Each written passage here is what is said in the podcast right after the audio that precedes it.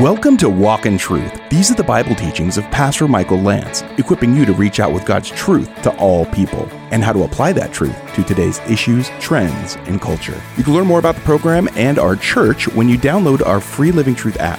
Now, here's part two of Pastor Michael's teaching in Isaiah 1 1 through 6, called The Lord is Salvation.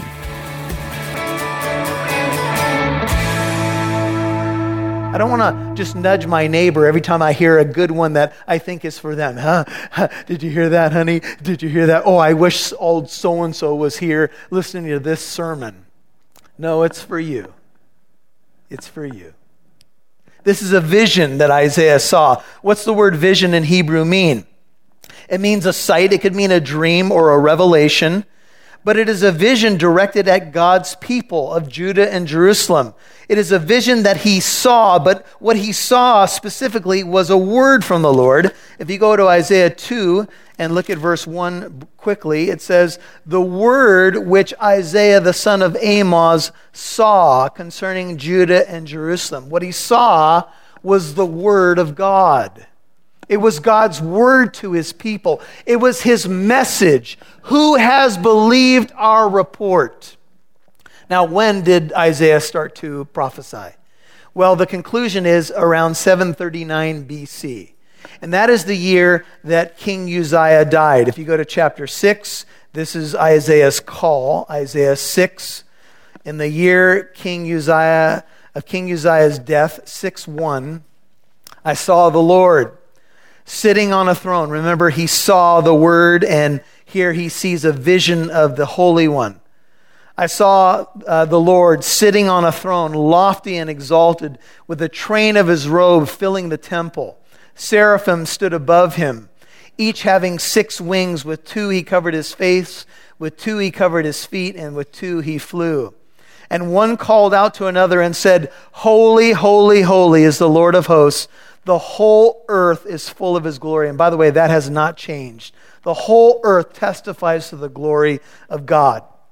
And when Isaiah saw this, notice the foundations of the threshold trembled at the voice of him who called out while the temple was filling with smoke. And then I said, notice, woe is me. I want you to keep that word woe in mind because we'll come back to that in chapter 1.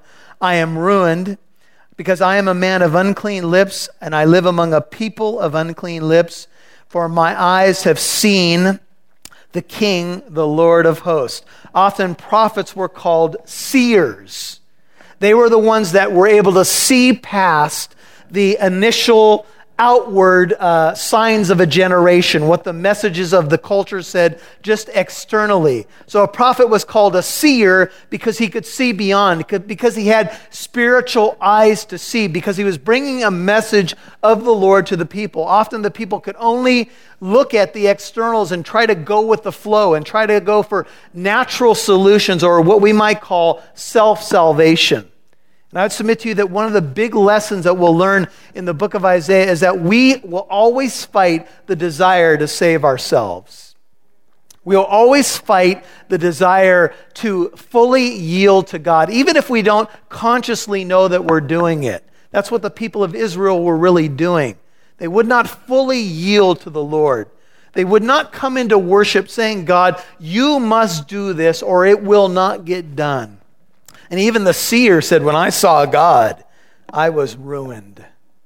Because when I see who he really is and see how I go about my business as a Christian, man, I'm undone. And the first thing that Isaiah directs his attention towards is his lips. He says, I'm a man of what? Unclean lips. James says in his book, This is pure and undefiled religion in the sight of our God and Father to visit orphans and widows in their distress, and to keep oneself unstained from the world. A verse before that, he talks about the tongue. If one is, says they're religious but cannot restrain their tongue, basically they are self deluded. And so, immediately when Isaiah, the seer, sees God, he immediately thinks of the way he talks. He immediately thinks of the way his generation talks. I went home for lunch today and I was watching they were doing some sights and sounds of the NFL. And, uh, you know, I'm a sports guy. And so it's always interesting to, to hear, you know, you, you see the coaches on the sidelines, but you never really hear what they're saying. So it was ironic. I saw a coach, he was running out onto the field, and they did a whole half an hour special on this particular coach. And he's very verbose and outspoken. And he made a sign of the cross as he was running out onto the field. And then, and then for the next half an hour, they had to bleep out about every fifth word that he said on the sidelines. And so I was thinking of that kind of dichotomy, that kind of profession or sign that you make that you represent someone or something, but then when they mic you, they have to bleep out nearly every fifth word that you say. And, I, and then I have to think, well, wait a minute, since I've been telling you guys this is not about blaming everybody else, it's about looking at us. What if they microphone me all day? Or my mind? That's probably where it gets a little bit more shaky. Because externally, maybe I can control my tongue, right? But God even knows my heart, right? And that's really what He wants. So the seer sees God. And notice his, his call is going to be very difficult. The Lord says, verse 8, I heard the voice of the Lord saying, Whom shall I send? Who will go for us? Notice the plurality there. And then I said, Here I am, send me. And he said, Go and tell this people, this is Isaiah 6 9, keep on listening, but do not perceive. Keep on looking, but do not understand. Render the hearts of this people insensitive, their ears dull, their eyes dim, lest they see with their eyes, hear with their ears, understand with their hearts, and return and be healed. That's what God desires. Then I said, Lord, how long? And he answered, Until cities are devastated and without inhabitant, houses are without people, and the land is utterly desolate. You will go out in your ministry, Isaiah, and you will preach, and you will preach, and you will preach, and you will preach, and people will continue to do what they do. They will not listen. And you will come to the end of your life, and according to rabbinic tradition, under a king, they will saw you in half that's how much they think of you as a prophet. They will kill you by, uh, rabbinic tradition says, sawing you in half with a wooden saw, which, by the way, is referenced in Hebrews chapter 11. So, that's the life of a prophet. Would you say, Here I am? Send me? Hmm. Well, this is the vision, Isaiah 1 1, that Isaiah the son of Amoz saw concerning Judah and Jerusalem. We don't know who Amoz is, but we uh, have some rabbinic tradition that say that he was a cousin, I believe, or some relative of a king, which then gave Isaiah some uh, rights to get audience with high officials. And you'll notice in verse 1 that Isaiah's long stretch of prophetic ministry goes through the reigns of several kings. Verse 1, Isaiah 1 says the, the reigns of Uzziah. Remember, his call comes in the year King Uzziah died. Jotham, which was his son, Ahaz, and then Hezekiah. These were all kings of Judah. And so this is the stretch of time where the seer is able to make his prophecy. Hold your finger in Isaiah and go to the book of Second Kings. So you're going to go towards Genesis now, pass up the Psalms. First and Second Samuel, First and Second Kings, First and Second Chronicles. Is that right? Yeah. Second Kings six. I want to show you just the insight into seeing, the seeing of the seer. This is Second Kings six fifteen. And I think what God's trying to show us is that there's another way to look at life if you're willing to open your spiritual eyes. 2 Kings 6:15 Now when the attendant of the man of God had risen early and gone out. Behold, an army with horses and chariots was circling the city. And his servant said to him, Alas, my master, uh, what shall we do? 2 Kings 6 16. And so he answered, Do not fear, for those who are with us are more than those who are with them. Then Elisha prayed and said, O Lord, I pray, open his eyes that he may see. And the Lord opened the servant's eyes, and he saw. And behold, the mountain was full of horses and chariots of fire all around Elisha. If you want a good example of a seer seeing, that's an example. The prophet saw that there were more for us than there were for them, but his prayer was, Open his eyes, Lord.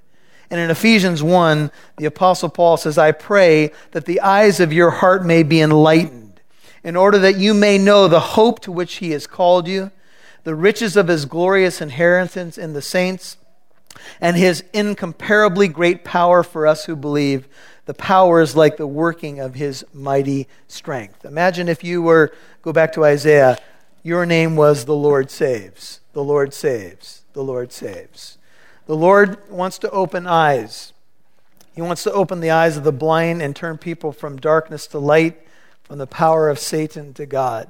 The question is are we preaching the message that opens the eyes?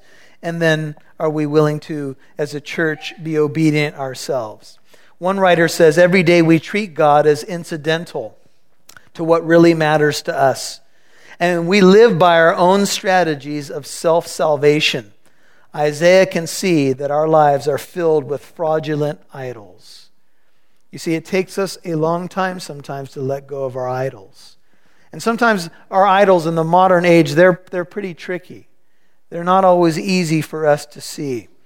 Isaiah writes as a contemporary of if you're interested, two other prophets, Hosea and Micah.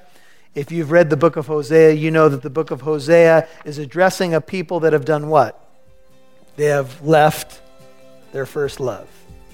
They have committed spiritual adultery on God, and they have done it by one word idolatry.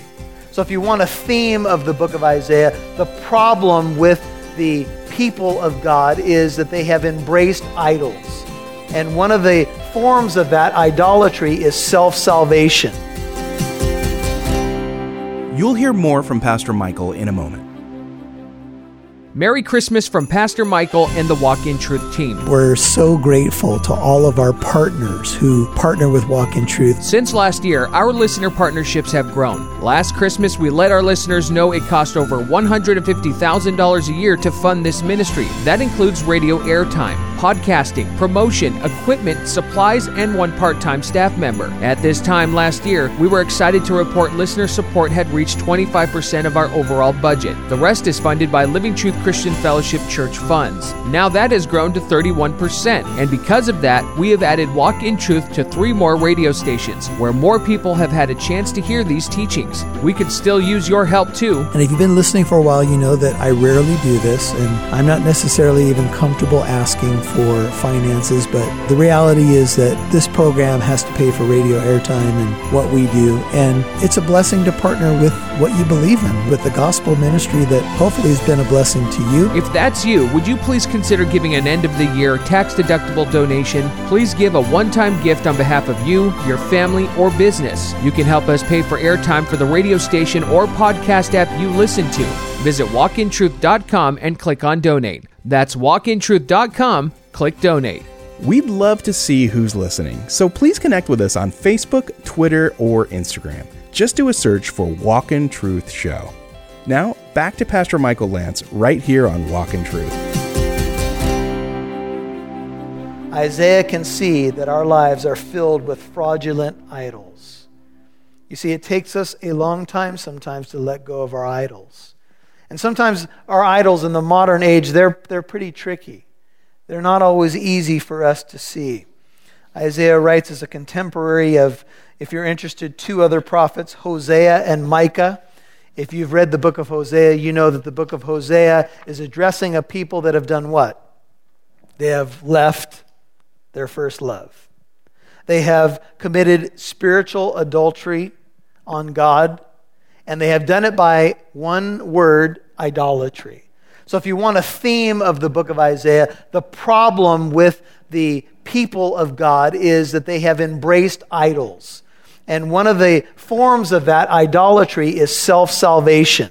They believe that they can do it on their own. They, they have not gone to a depth that pleases God, but more than that, as you're going to see in this chapter, they have bloody hands. Um, they go into worship and they go through the forms of worship, but the heart is terribly far from the Lord. You know, so much debate in the modern church has come down to forms. Uh, we like hymns. We do it this way. We do this liturgy. We do it that way. We're right. You're wrong. This is the only way to do it. I'm not so sure that God's as concerned about forms as he is about heart.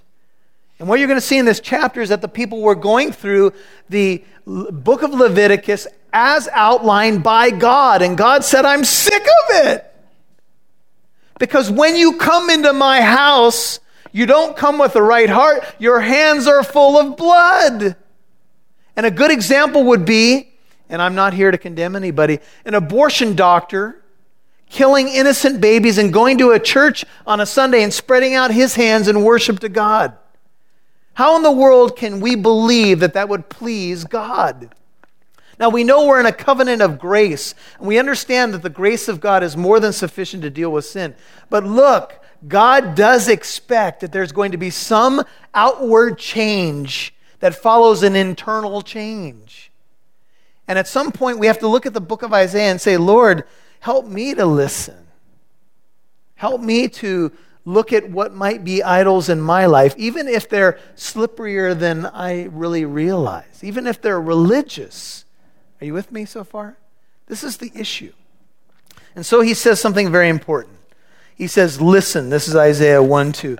Listen, O heavens, and hear, O earth, for the Lord speaks. This is what this book is about. The seer saw a word from the Lord. And the Lord, we have now entered into the imagery of a courtroom. The Lord is speaking as the plaintiff, 1 2. And he says, he calls the heavens and the earth. He says, Listen, listen, O heavens, hear, O earth, for the Lord speaks. And here's what he says this is the imagery. Sons I have reared and brought up, but they have revolted against me. The verb revolted or rebelled in other versions also appears in the very last book of Isaiah. You might want to write it down 66 24. And God is basically saying this I'm speaking as the plaintiff, and my witnesses are the heavens and the earth. Interestingly enough, the heavens and the earth were called as witnesses to the Mosaic covenant with Israel. Hold your finger in Isaiah and go to Deuteronomy. Genesis, Exodus, Leviticus, Numbers, Deuteronomy. Chapter 30. And I'm going to spend a good portion of our time in introduction and get as far as I can in the book, but I do want you to have a solid understanding of the uh, timing and so forth. So, De- Deuteronomy 30, look at verse 15. See, I've set before you today, Deuteronomy 30, 15, life and prosperity and death and adversity. In that I command you today to love the Lord your God, to walk in his ways, 30:16, to keep his commandments and his statutes and his judgments, that you may live and multiply, and that the Lord your God may bless you in the land where you are entering to possess it.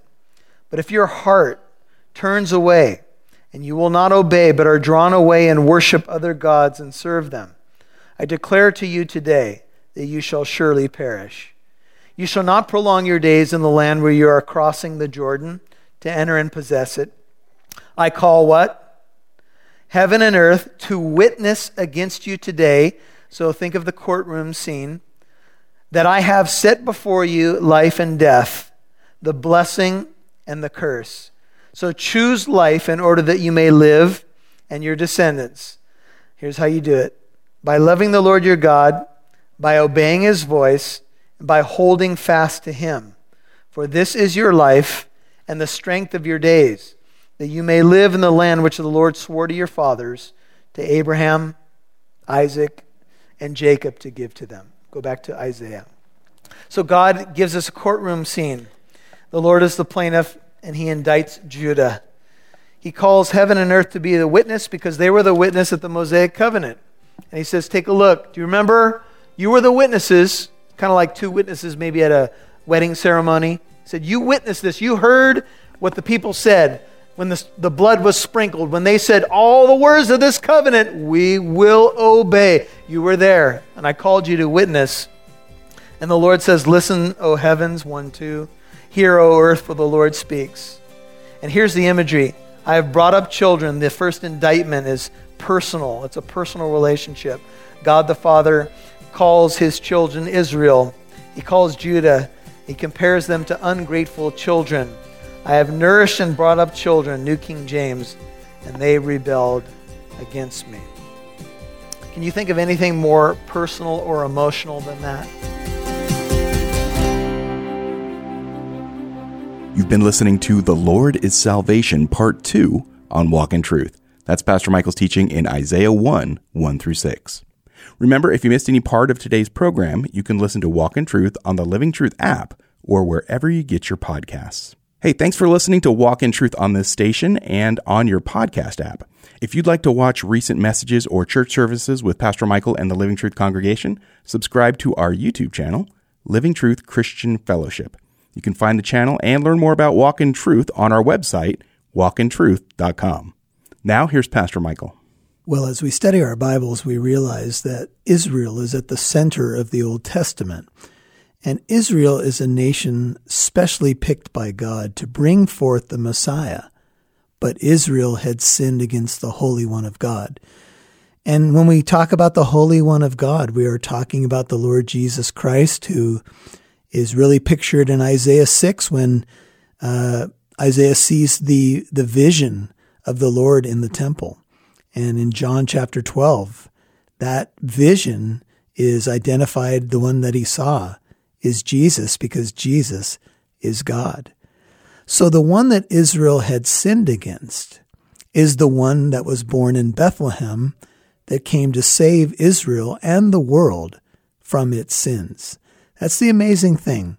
The one that the nation wounded is the one that was wounded for their transgressions and for ours. This is the majesty of who our God is. And it brings us joy as we study a book like Isaiah that has Christmas prophecies in it, like in Isaiah chapter 7, an incredible messianic prophecy about the coming of the Messiah. He came to a people that had rejected him largely but he came on a saving mission.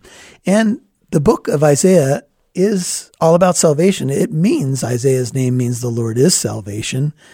And that's what we celebrate this Christmas season is the coming of salvation. Emmanuel, God with us. And so this brings us joy, true joy. Do you have joy this Christmas season? Well, joy can be a deep down abiding hope despite what may be going on in the world or even in your personal world because God came down in the person of Jesus Christ, our Savior and our Lord. Well, here we are at Christmas time, and I wanted to let you know that we're uh, toward a go- moving toward a goal of being 100% listener supported.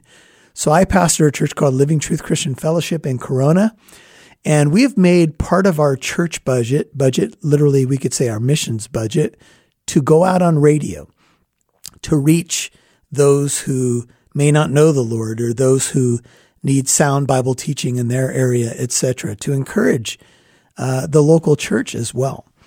And we're 31% toward our goal of being 100% uh, supported by our listening family. That means the church budget takes care of the rest. And uh, it's a blessing for us to do so. This is great news. We're we're climbing in terms of now we're almost one third supported by our wonderful listening family. And that's you, my friend, and my brother, my sister. And I want to thank our monthly partners. Uh, it's so wonderful to see you partnering with us every month, uh, making these programs possible. And if you would like to join our Walk in Truth partners, you can do that on our website. It's walkintruth.com. People are often looking for end of the year donations. Well, what better place to give than to walk in truth? Make sure your church comes first, but you know, we believe in this mission. We know you do as well. You can give a one time gift if you want, uh, whatever that amount may be. Maybe you want to give $100, maybe more. Or we're looking for uh, monthly partners of, let's say, $20 a month. Now you can visit walkintruth.com. And if you've been listening for a while, you know that I rarely do this and I'm not necessarily even comfortable asking for finances, but you know, uh, the reality is that this program has to pay for radio airtime and what we do. And it's a blessing to partner with what you believe in, with, with the gospel ministry that hopefully has been a blessing to you. Now you can, you can donate at walkintruth.com. And when you click on the donate button, there's something new there.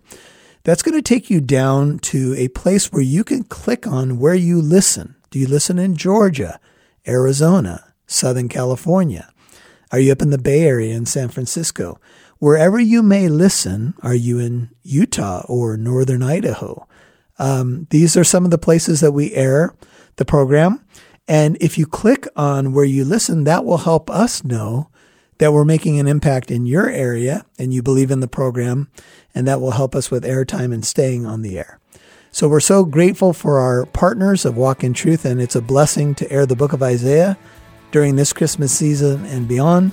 Thank you so much. We love you. We appreciate you. And Lord willing, we'll see you for part three of The Lord is Salvation right here tomorrow. And join us tomorrow for part three of Pastor Michael Lance's teaching in Isaiah 1, verses 1 through 6, called The Lord is Salvation. I'm Mike Massaro. Thanks for listening to Walk in Truth. Our goal is to equip you to reach out with God's truth to all people.